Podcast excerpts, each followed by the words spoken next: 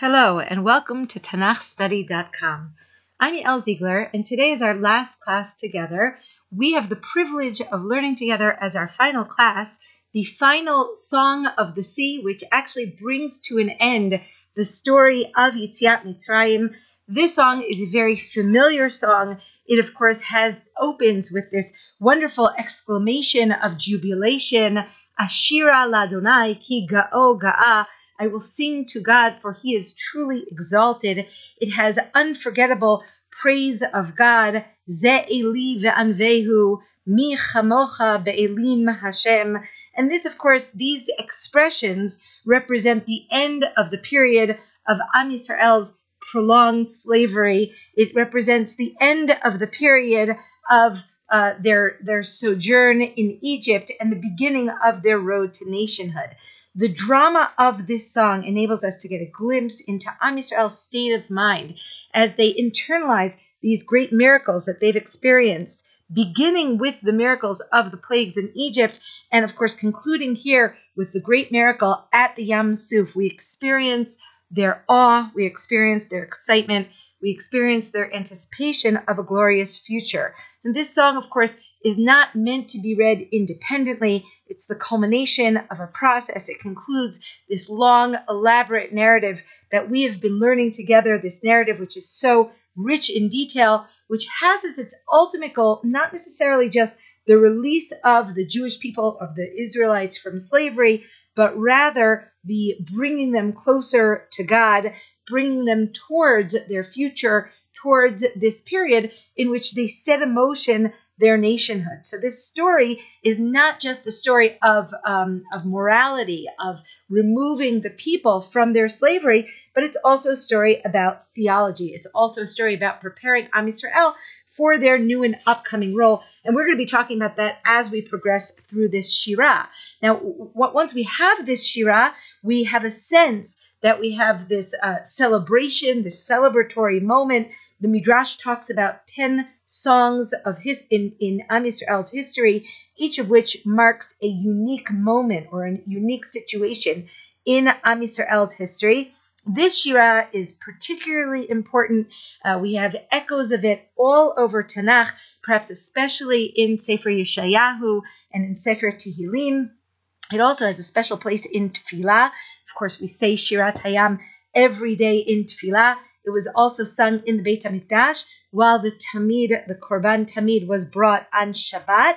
And not only do we say it every morning as part of the Psuke de Zimra, but we also uh, say a sort of an extract of Shirat Hayam as the lead-in to Shmona Esrei, uh, both in Shacharit and in Mariv.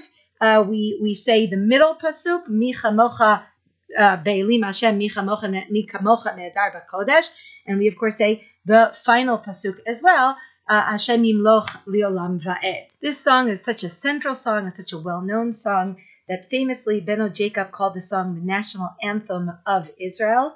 And of course, the Shabbat, when we read Parshat Beshalach, is called Shabbat Shira. It's the Shabbat of song. And that, of course, is the Shabbat when we uh, uh we experience the song and we celebrate the Yitziat Mitzrayim as we sing the song. The song is also written in a special manner in the Torah scroll itself. It's written Ariach al Gabe Levena.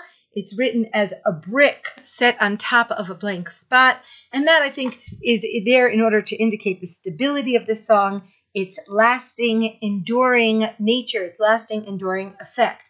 Um, now, this song has several poetic features, which I'd like to begin with. I'd like to open with some of the poetic features. The first point that I'd like to make is that uh, this song seems to be divided into two parts. The first part of the song, the first half of the song, is very clearly about the events that have just taken place the splitting of the sea, the drowning of the Egyptian army, and more particularly the victory of God over Paro. This lasts until that middle uh, pasuk of the song in pasuk Yud Aleph, Mi chamocha be'elim Hashem, mi kamocha Nedar Bakodesh. That seems to, uh, to, to complete the first section. Uh, from this point forward, the subject of the song it seems to be no longer the events of the sea, as the Ibn Ezra already notes there. The second part of the Shirah seems to point us toward the future, despite the fact that it's still framed in the past tense. Here we look forward toward the conquest of the land of Israel, installing the nation in its land, establishing the Mikdash, the temple of God. This we're going to see as we progress through the, our through our uh, learning of this shira together. In the first part of the song, what we're going to see is when we describe the past, the focus is on God's might against the Egyptian enemies, and the Israelite nation seems to be a bystander. They are watching the events unfold from the sidelines, and we are reacting accordingly with awe and with reverence. What happens in the second half of the shira is the nation of Israel becomes the center in this part of the Shira, we have the other nations whose reaction, who are on the sidelines and whose reaction is central. The world watches from the sidelines as the nation of Israel seems to assume its role at the center of history. And so, what I want to suggest already at the outset is that Shirat Hayam is not primarily about the splitting of the sea, nor is it primarily about the exodus from Egypt. Shirat Hayam looks backward at our past, defined by our passivity, our position on the sidelines of history, but it also looks forward to a future in which we are uh, shaping our destiny, in which what uh, what what Am Yisrael does is watched very carefully by the world at large, and in which case they move from the sidelines to a central role in the ancient world.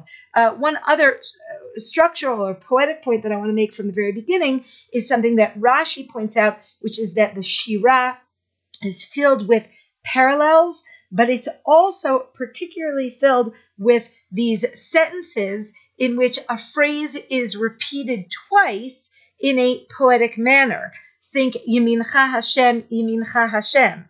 Mi chamocha, mi kamocha. Ad yavor, ad yavor, right? We also have um, uh, Hashem ish milchama, Hashem shmo. There, the name of God seems to be repeated twice. And what I want to begin to show you is that in each of these repeated lines, I think we have a very significant idea. In fact, Shirat Hayam seems to collect together the major themes of the story of Yitziat Mitzrayim. They converge together in this song and they recall these ideas, particularly in those repeated poetic lines, which are perhaps designed in order to call our attention to them. Okay, let's turn our attention now to this first pasuk in Perek Tetvav. אז ישיר משה ובני ישראל את השירה הזאת לאדוני, ויאמרו לאמור, השירה לאדוני כי גאו גאה, Sus v'rochvo Rama Vayam. Then Moshe and Bnei Israel sang this song to God, and they said, saying, I will sing to God, for he is greatly exalted. He has cast the horse and the chariot into the sea. So the first thing that we have to note here is that we have the sense that Moshe and Bnei Israel together sing the Shira to God. This itself, I think, is a significant point because until now, Moshe seemed to be somewhat separate. I mean, he's still separate from Bnei Israel, but here Moshe, together with Bnei Israel, stands together with Bnei Israel in praise of God. Note how they merge together into the first person singular with the word Ashira, I will sing. They become one entity. I think this point is also significant because it's significant to note that this Shira does not glorify Moshe. It doesn't glorify any human. It's God who splits the sea, not Moshe. Moshe stands outside the Shira along with Am Yisrael, along with the children of Israel, in order to praise God. What is he praising God for? Well, first of all, I think uh, this introduces the first subject of the story, which is that we are praising God in this in this Shira for uh, defeating the mighty Egyptians. But in this opening line, we also have uh, one of the main themes of the Shira that we find throughout the Shira is this upward movement and this downward movement. God is ga'oga'a, God is greatly exalted, right? He is uh, he raises up, and the Egyptian army Rama Vayam is cast downward into the sea the terms that are, are used to describe God, uh, Ram, Gadol, Arom, Aromamenhu, right? God is is is rising up, and in contrast, what we find throughout the Shira is that the fate of Paro, the fate of his army, are connected with terms that have a downward movement. Rama, Yara, Tubu, Yardu, Salilu, Tipol, right? There's this constant, I didn't even translate those words. We'll see them as we progress, but there's this constant sense that they are sinking down deeply. What is, of course, the, the point of this is that uh, God rises through this victory while the great paro and the great might of the human king sinks down into this um, into this powerless state. Uh, what's especially interesting is that in the when we progress later on, what we're going to see in Pasuk Zayin is that in fact the Egyptian army, the enemies are going to be called Kamecha, those who stand up against you. And what's perhaps especially interesting is that even though Am Yisrael begins in this song in the sea's depths, they wind up at the end of the song at the top of the mountain. And of course, it's the mountain of God, Behar Nachalatcha, right? But we have that in the um, in Pasuk Tet Zayin. They end up on this mountain. They followed God upward. They end in this very high place, which again I think mirrors sort of the ultimate goal of Yetziat Mitzrayim, which is meant to pull humanity upward toward this place of kedusha, toward this place of holiness and sanctity. So that's the movement of the Shira, and that's one of the reasons that in the Shira we have these upward and downward. Uh, we have this upward and downward theme. Let's look at pasuk bet as opposed to the might of the Egyptians, which was sus virochvo, the horse and the chariot. Ozi vizimrat ya, my strength, my might is in God. Vayhi li shua, and he was for me as a savior. Ze eliva anvehu. This is my God. There's something very real about the word ze. This is my God, pointing the anvehu, and I will either build him a shrine, or the Rashbam says, I will tell of his beauty. Perhaps it also means I will lift him up to a high place. Elohei avi menhu. And this is the God of my father, and I will exalt him. So here we have the word zimrat uh, Rashi suggests, and mo- most of the uh, Mefarshim seem to think here that even if it has an illusion of singing, it means my strength, and it's a, a parallel to the word ozi, ozi v'zimrat ya. So God is my strength, not the sus, not the rechev. We have this notion that God is uh, triumphs over human strength and the human conception of power, and that, of course, is going to be the ending of this initial section which ends in Pasuk Gimel, Adonai ish milchama, Adonai shmo. God is a man of war. God is his name. And this is a poetic retelling of what we saw previously in Perak Yudalid, Pasuk Yudalid, Adonai yilachem lachem v'atem tacharishun. God will fight on your behalf and you will be silent. God will fight on your behalf. Therefore, God is this um, uh, warrior and uh, and God is His name. So this is our first this is our first paragraph. It ends with this doubled line Hashem Hashem, and the first point that this paragraph makes is that in fact all of um, uh, God's might can defeat all concepts of human might. The other point that it's making, I think that this is a key uh, component of the story of Yetziat Mitzrayim, is Hashem Shmo. This is God's name. Let's not forget how important names have been in this story. Even though the name of the book is Shmot, uh, the, the first chapter in Shmot tells us the story of the loss of names. When the sons of Yaakov come down to Egypt, they have names. But as we progress through the story of slavery, what we see is a mute and fading nation. They don't have names, they don't have identity, they don't have a sense of self. Their Egyptian counterparts as well become submerged in this sort of elaborate mechanism of Egyptian power, of Egyptian culture, where the Paro stands at the top and people are somewhat obliterated. And therefore, uh, we have this, this story of the loss of names. The interesting point is how they reacquire their names. Um, they reacquire their name by finding first and foremost God's name right? When Moshe first encounters God, remember he says, "V'amruli mashbo ma ma umar lehem." When I, they will ask me what is his name, we have a sense that the reason, or one of the reasons, perhaps the primary reason that they've lost their own name and their own identity in Egypt is because they've forgotten God's name, and that's why at the beginning of Parshat Va'era, God informs the people four times. He tells Moshe to tell the people, "Ani Hashem, Ani Hashem."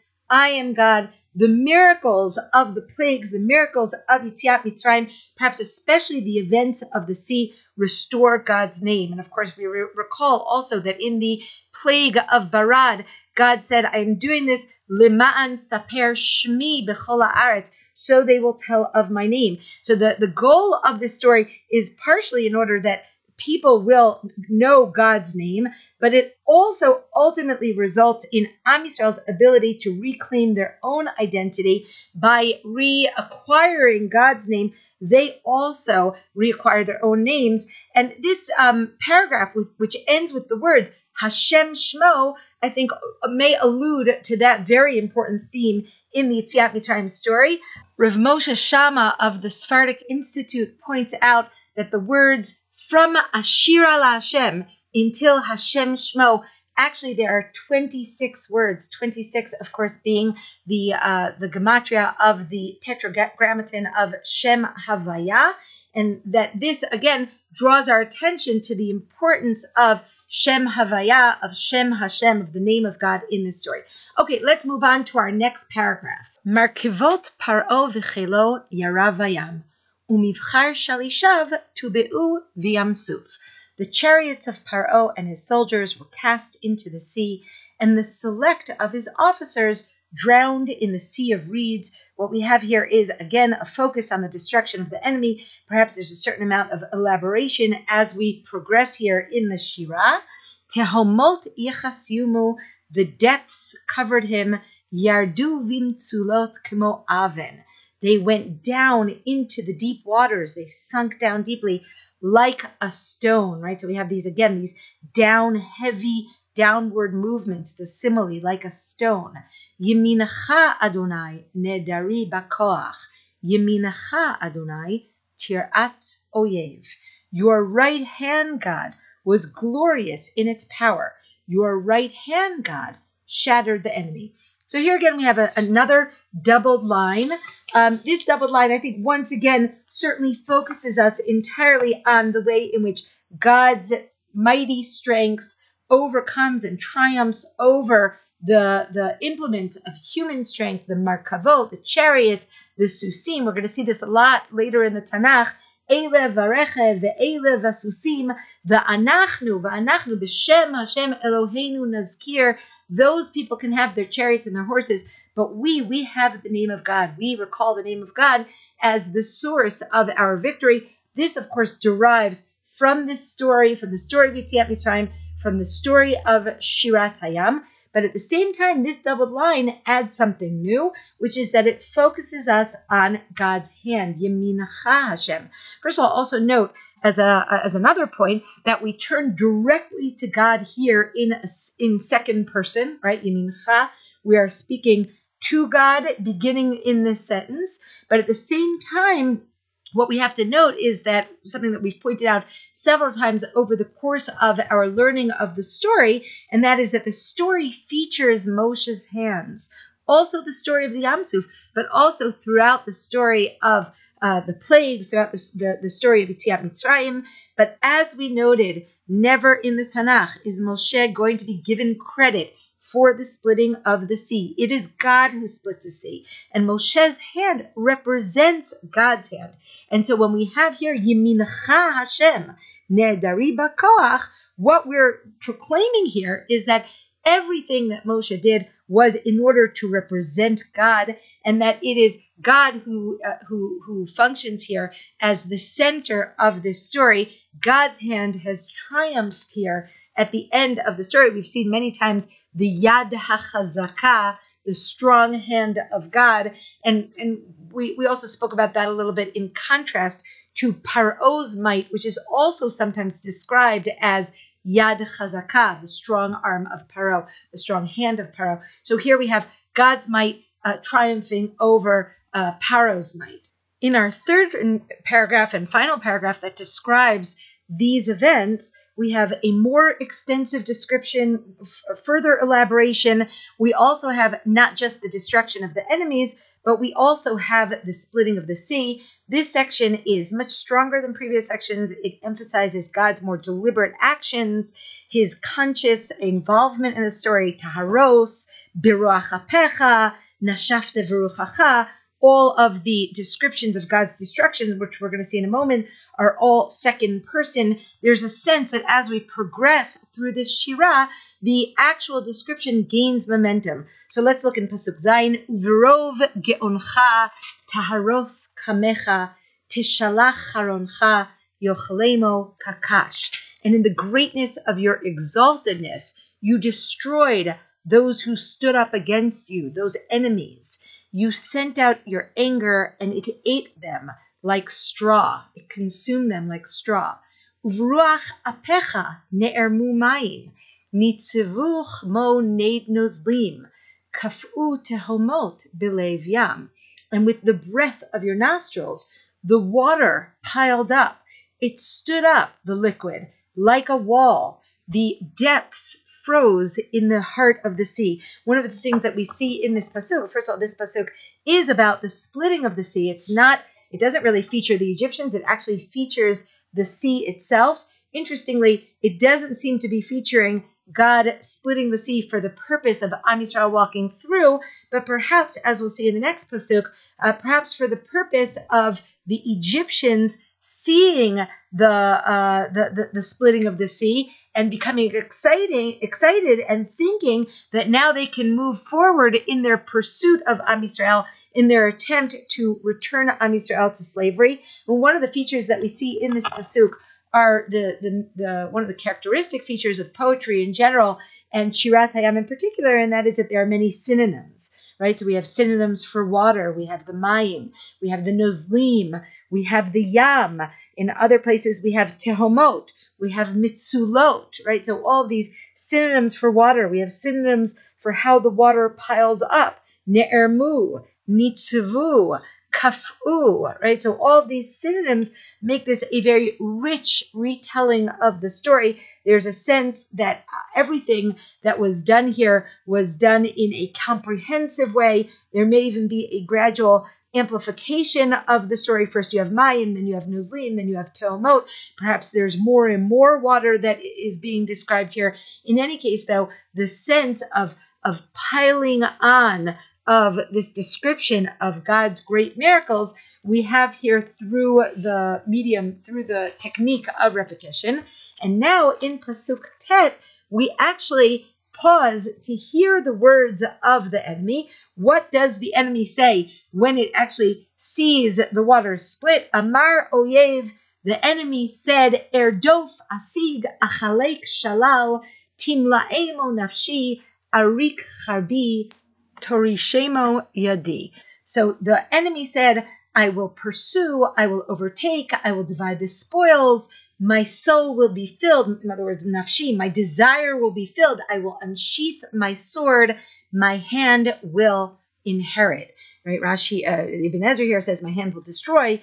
Rashi here says, my hand will make them poor. Right? Well, like from Lashon Morish. It seems to also have this sense of Torishemu of Yerusha. I will reacquire them. I will re-inherit them.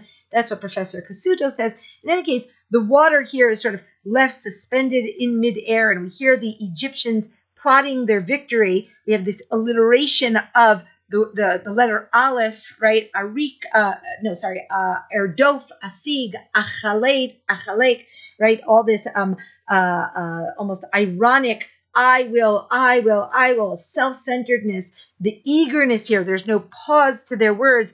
I will chase, I will pursue, I will overtake, I will divide the spoils. They're already at the end. They've already reacquired these enslaved, these previously enslaved people. And of course, uh, this is going to contrast with the next pasuk, where they're obviously not going to accomplish all of the things that their eagerness and confidence suggest that they are going to accomplish. But their first person description also clashes with the three first person verbs that we have at the beginning of the Shirah, in which Am Yisrael say, Ashira, Anavehu, Aromenhu, I will sing, I will enshrine, I will uplift, right? Am Yisrael, uh, when they speak in first person in this Shirah, they are glorifying God. The enemy, when the enemy speaks in this in this Shirah, they are glorifying themselves. And what we have in the next pasuk is the completion of the description of this story in the Shirah. Nashafta viruchacha kisamo yam. You blew with your uh, with your breath, and the sea covered them. They they they sunk like lead in the mighty waters. Okay, so what we have here again in a sort of a, an extraordinary literary uh, technique surrounding the words of the Mitzrim, we have the words uh, Yam, Maim, and Ruach, both in Pasuk Chet and in Pasuk Yud, we have the Mayim, we have the water, we have the Yam, but perhaps most importantly, we have God's breath, which is, of course, the Ruach, which recalls the Ruach Kadim, the easterly wind that God sent in order to split the sea. So the Egyptian words disappear in a puff of God's wind, which overwhelms them with water. This is the climax of the description of the drowning of the Egyptians, their final gloating, triumphant sounds are drowned out by the wind and the waters that now cover them in Pasuk Yud. And this really leads us to the end of this paragraph, which is also the, the conclusion of this first part of the Shirah, the part of the Shirah that describes what happens at the sea. We conclude in Pasuk Yud Aleph with a, a Pasuk which is so significant that it echoes throughout the Tanakh. We find it many, many times in some sort of uh, variation in Sefer Tehillim. And of course, we noted before, it precedes Tefilat Ha'amidah, the Shemona Esrei that we say. We, we, we say this Pasuk twice a day in Shacharis and in Marev, in uh, Pasuk Yud Aleph, Mi Kamocha Mi Chamocha Ba'elim Adonai, Mi Kamocha Nedar Bakodesh. Nora Tihilot Ose Felech. Who is like you among the mighty ones, God? Who is like you, who is majestic in his holiness, too wondrous for praise, he who does wonders. So here we have this description of God's supremacy. Mi chamocha be'elim Hashem, who is like you. I translated like Rashi, among the mighty. The Ibn Ezra translates among the celestial beings. Actually, Cassuto, Professor Cassuto suggests among the Egyptian deities. And this really, I think, is the point of this sort of uh, doubled line here, this um, parallel lines, which seems to complete not just the particular paragraph, but the entire section. We've noted several times that the story of Yetziat Mitzrayim is not just a story in which God battles the Egyptians, but it's a story in which God battles the pantheon of Egyptian gods, and in which he battles Elohei Mitzrayim, but also idolatry in general. The story of the Makot, we saw this in great te- detail, tells the tale of God's absolute power, in which God's might triumphs over that of even the most powerful deities in Egypt. In fact, we saw that the plague narrative strikes at the source of their power, at the source of their notion of uh, deified power, whether it's the god of the Nile or the sun god Ra or the divine power of the Paro himself. The crushing of these deified powers is certainly a central aim of the story, and that's indicated by several explicit psukim in which God declares, Uvelohe Mitzrayim Eseshvatim, and against the gods of Egypt, I will do ju- judgments. I will, I will uh, execute my judgments. So that this proclamation at the conclusion of this first section of the Shirah, which celebrates the triumph of God over Egypt in the story, also represents the final devastation of the theology of Egypt, of the uh, polytheistic culture of Egypt, in which Egypt placed great faith in its own deities and in its own power and in the might of human power, including, of course, turning the paro into a deity. Okay, we're now going to turn our attention to the second part of this Shirah. Here we turn now to Pasuk Yudbet, Natita Yimincha Tivlaemo Aretz. You stretched out your right hand, and the earth swallowed them. Um, so here, there's a bit of a question as to what we're describing. Many of the Mefarshim think here that the Aretz refers to the depths of the sea, and this is in fact the continuation of the description of the, the splitting of the sea. One transition that has certainly occurred here is that we've moved from a description of the sea to a description of the land, and we are certainly transitioning from the miracle that just took place in the sea uh, to the miracle that we're looking forward to in entering the land. As we're going to see, we're now going to progress forward towards the land of Israel, certainly starting in Pasuk Yud Gimel. Let's look in Pasuk Yud Gimel. Nachita v'chastecha am zu ga'alta nehalta ve'ozecha el neve kodshecha.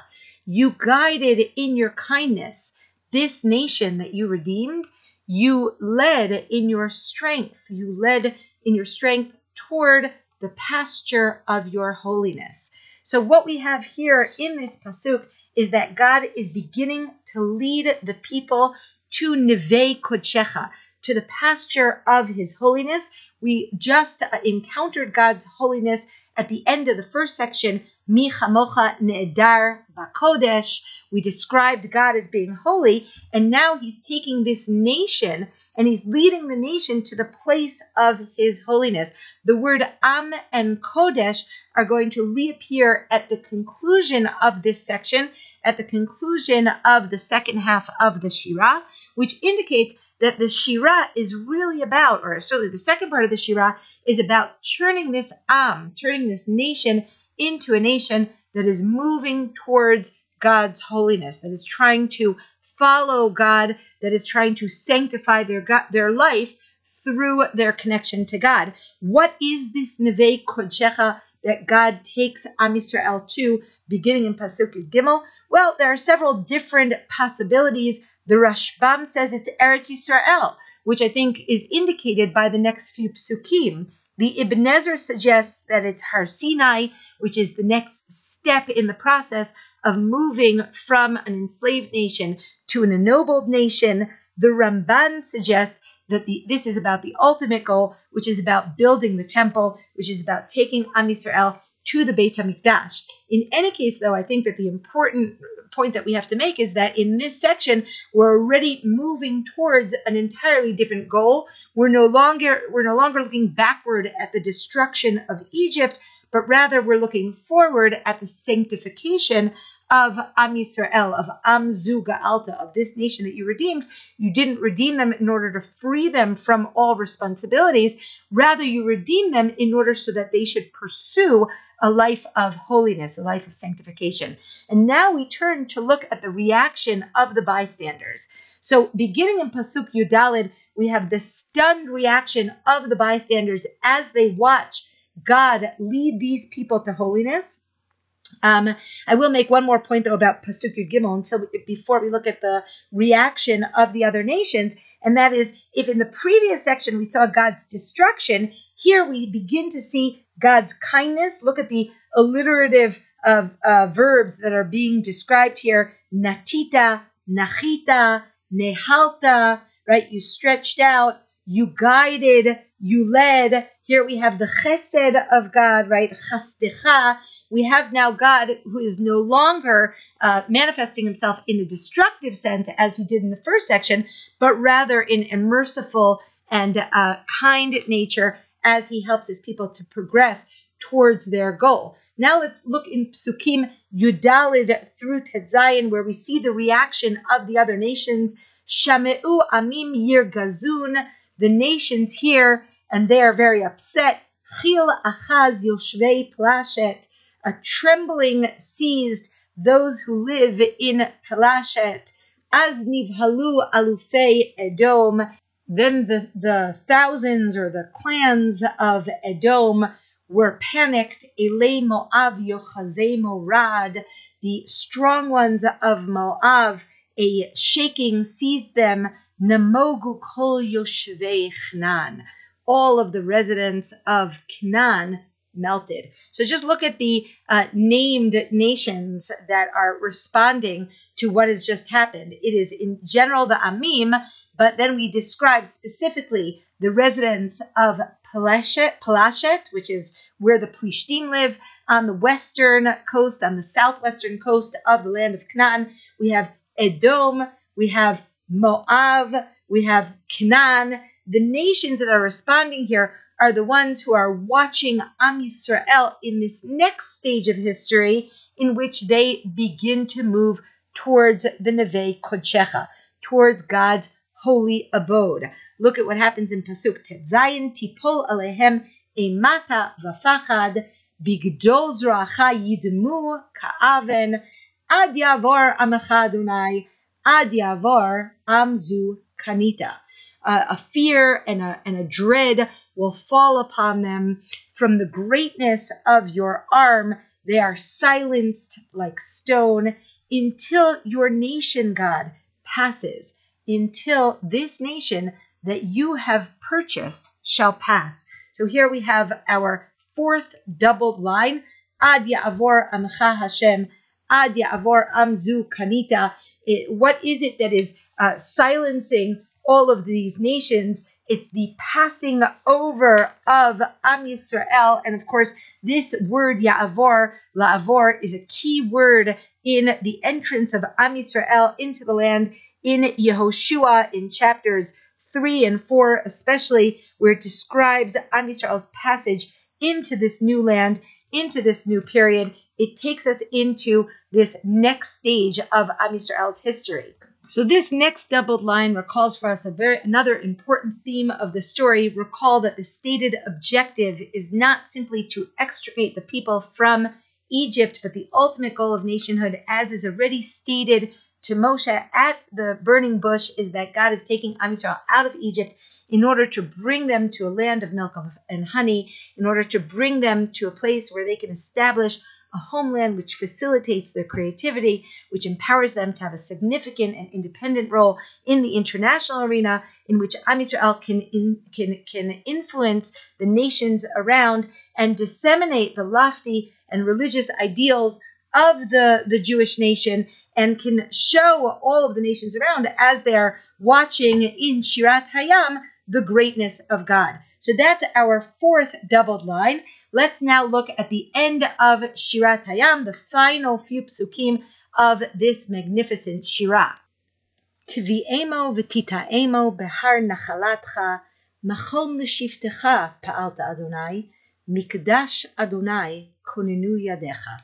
You will bring them and you will plant them in the mountain of your inheritance, in the place that you uh, to dwell in that you made God in the holy place of God that your hands established. Right? So here we have God actively involved in bringing the people. It reminds us a little bit of God's active involvement in the final section, in the final paragraph of the first section, where we saw God was very actively destroying the Egyptians. Here he is actively bringing Am Yisrael to, or, or bringing this nation to the mountain of his holiness to the place that he made in order for his own dwelling place, to his own sanctuary, to his own mikdash, his own holy place. The Ibn Ezra here says, Har Nachalatcha, the mountain of your holiness, that's Har Hamoriah, that's the Beit HaMikdash. This certainly seems to be um, the Mikdash Hashem, which is referred to later in the Pasuk, and probably also the Machon L'Shiftecha, so that we have these three synonyms for the Beit HaMikdash, Har Nachalatcha, Machon L'Shiftecha, Mikdash Adonai, which appears at the end of Shirat Hayam, showing us that the ultimate goal of Shirat Hayam is not just to take Am Yisrael to Eretz Yisrael, but rather to take them to the Beit HaMikdash, to the place of God's holiness, thereby turning them into an Am, into a nation of Kodesh, of Mikdash, a nation that dwells uh, along with God or in service to God, which sanctifies their existence. Note here that the one who establishes the Mikdash is God, and particularly God's hand. This is, I think, a very important point since we've seen uh, the word yad so many times throughout the course of this story. And so we end the Shirah with God's hand, but that's not actually the conclusion of the Shirah The conclusion of the Shira is in Pasuk Yudchet, Adonai imloch leolam va'ed. God shall reign forever and ever. I will mention one more thing before I explain that final pasuk. I'm just going to read pasuk Yud Tet. Pasuk Yud Tet actually, uh, there's debate surrounding pasuk Yud Tet. The Ibn Ezra suggests that this is part of the Shira. It does seem to be written as part of the Shira. The Ramban says it is not part of the Shira. In fact, it's just telling us that Am Yisrael is singing the Shira as they're walking through the sea. Let's read Pasuk Yud Tet Ki vasus paro birichbo uvefarashav vayam.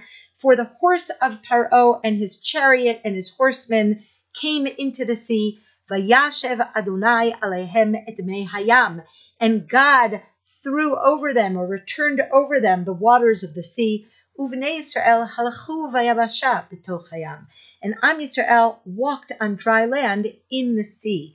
And so the Ramban suggests that the song is actually sung as they're walking through the sea.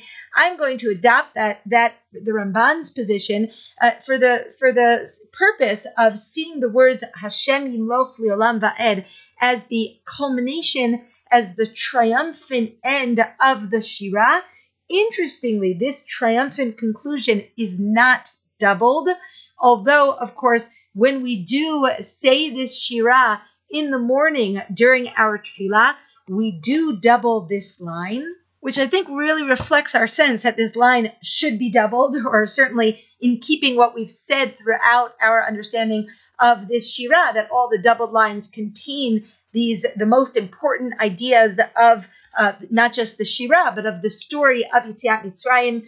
Perhaps, though, this line is so stark and it's so powerful that it doesn't need doubling. In fact, of course, this is the ultimate message of the story. Recall, of course, that the story of Yitziat Mitzrayim begins with the king of Egypt.